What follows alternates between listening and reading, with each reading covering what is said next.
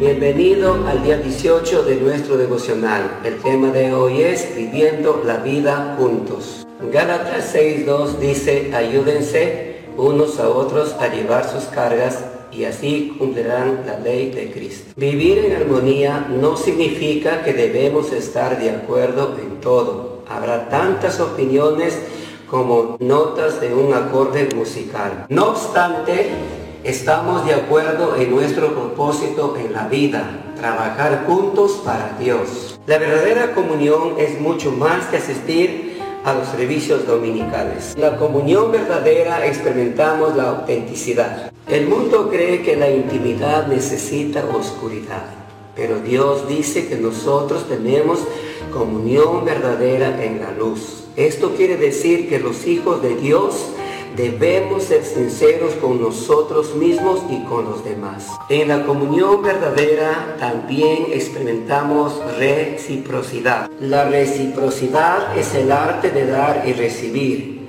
Somos más sólidos en nuestra fe cuando caminamos junto a otros que nos animan. Por otra parte, en la comunión verdadera también experimentamos compasión. La compasión es comprender y compartir el dolor de los demás. Cada vez que entiendes y aprecias los sentimientos de alguien, estableces comunión. Finalmente, en la comunión verdadera experimentamos misericordia.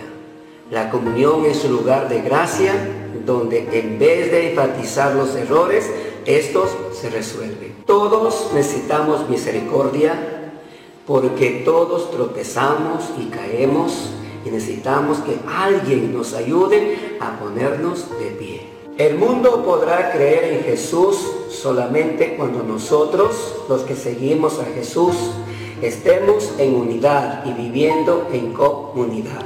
Por más de dos mil años, los cristianos se han reunido regularmente en pequeños grupos para vivir en comunión. Si nunca has formado parte de uno, no tienes idea de lo que te estás perdiendo.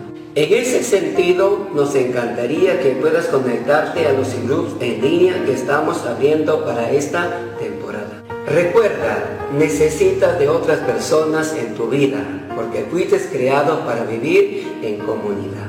Y sin duda alguna, en nuestros grupos conocerás otras personas que se convertirán en tus amigos, los mismos que te ayudarán a crecer en tu fe. Tengas un día bendecido.